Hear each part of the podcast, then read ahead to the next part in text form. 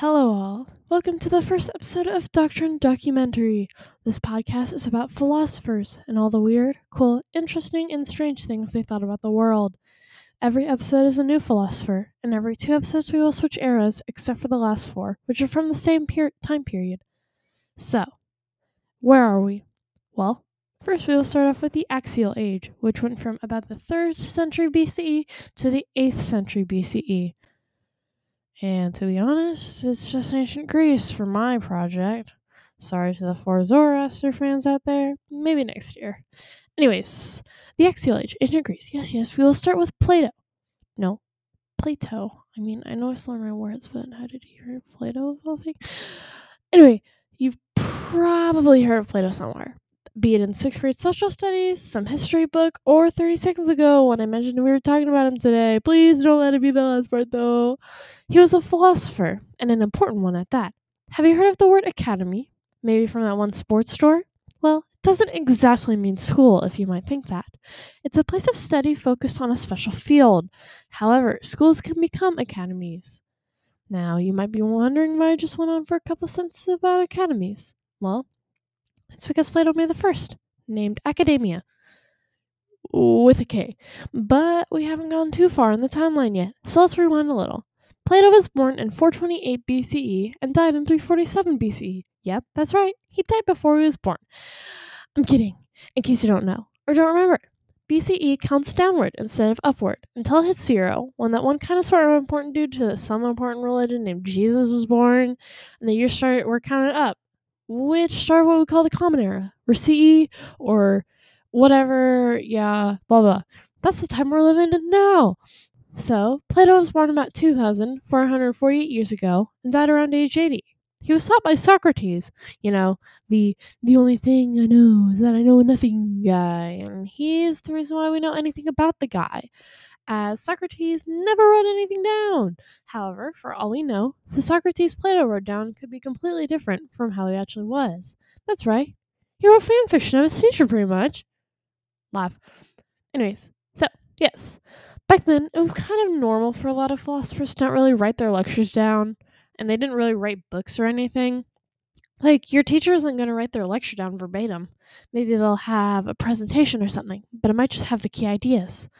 The student might take notes, sure, but they're probably not going to write down what they said verbatim either. Maybe they'll use certain phrases to remember easier or change slash remove words. So, since Plato is likely at least a bit of an unreliable narrator with some biases that Socrates might not have had that he applied to him. The only thing we can be totally sure about Socrates is that he existed, he a philosopher, he taught Plato, and he died. It's fairly widely accepted, though, that Plato, Plato at least wrote some stuff about him in a truthful way. About the dying part, let's move on towards to that, as it's pretty important to Plato's life. After a while, Athens got kind of annoyed at Socrates making everyone look stupid by harassing random strangers with questions often which you would probably get arrested for today, I think. So eventually they were like, all right, you either need to get out of here or like die. And since Socrates thought that leaving Athens would go against pretty much everything he was for, he decided to, well, die. Hemlock, a small purple berry, is very poisonous. You will not have a fun time if you eat some of those. Please don't. This podcast is not responsible if you try hemlock, but I don't think you can sue us if you're dead. So, Hemlock is also part of the inspiration for Nightlock, along with Nightshade, which is also very poisonous.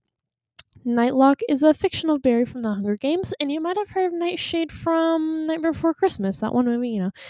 And it's also very poisonous in that fictional story, whatever. So yeah, Socrates ma- drank some juice made of hemlock, and he's out of the picture. Plato was there to witness it, and he was heavily affected by Socrates' death leaving Athens for 14 years, which is probably longer, longer than half of you listening have been alive. Eventually, he comes back and creates that academia with a K that I mentioned earlier, where a bunch of people come to, you know, learn. One of these people includes Aristotle, another philosopher dude, but we're talking about him next time. Briefly, though, Aristotle thought pretty much the opposite of Plato that there was only one realm, which is monotheism, versus Plato's duotheism, sorry, which we will get into in a moment. Aristotle also tutored Alexander the Great. Anyways, back to Plato Man, yeah. Now, Plato's idea of the world is that there are two separate realms the world of ideals and the real world. Think of it as a golden toilet compared to a toilet, because life feels like a toilet. Yay! The world of ideals is what everyone passes through before being born and has the perfect or ideal forms of pretty much everything. Wow! Think of it like a toy mold. The mold is perfect for the plastic poured into it, but even then there might be scratches or other imperfections after the toy is removed. The toy, in this case, is the actual form from the ideal. So, like, an ideal dog is perfect, while a real dog might be missing an ear or be a little bit short. But there's always an ideal dog because dogs are always perfect. Because of his philosophies, we'll call Plato a rationalist, which, in basic terms, means someone bases their opinions, actions, etc., on their knowledge and their reason instead of their religion and their emotional response. For example, say someone makes you upset by bullying you. A rationalist would likely just take it and respond more cordially to that, while someone more fueled by emotion might react in the way the person who upset them wants them to by showing they are upset. He thought that re- the reality his senses took in wasn't true, and instead that the reality he, his reason took in was the true form of reality. But I don't get that very well. Oh well. Um. Anyways, similarly, his teacher Socrates, remember him, was also a rationalist. However, he was more based on ethics than Plato's ideal realm and all that. Blah blah blah, blah blah ethics morals, yeah. He was more based on that than his ideal realm. Plato impacted the philosophical world quite heavily, especially with his academia. However, in 86 BCE, it was destroyed by the Roman dictator Sulla. By the way, dictators back then weren't as bad as they were today. Plato's ideas were the basis of Neoplatonism, which we will get into in a couple episodes, which is like Platonism, but Christian. And he and his ideal realm are still studied by many people today.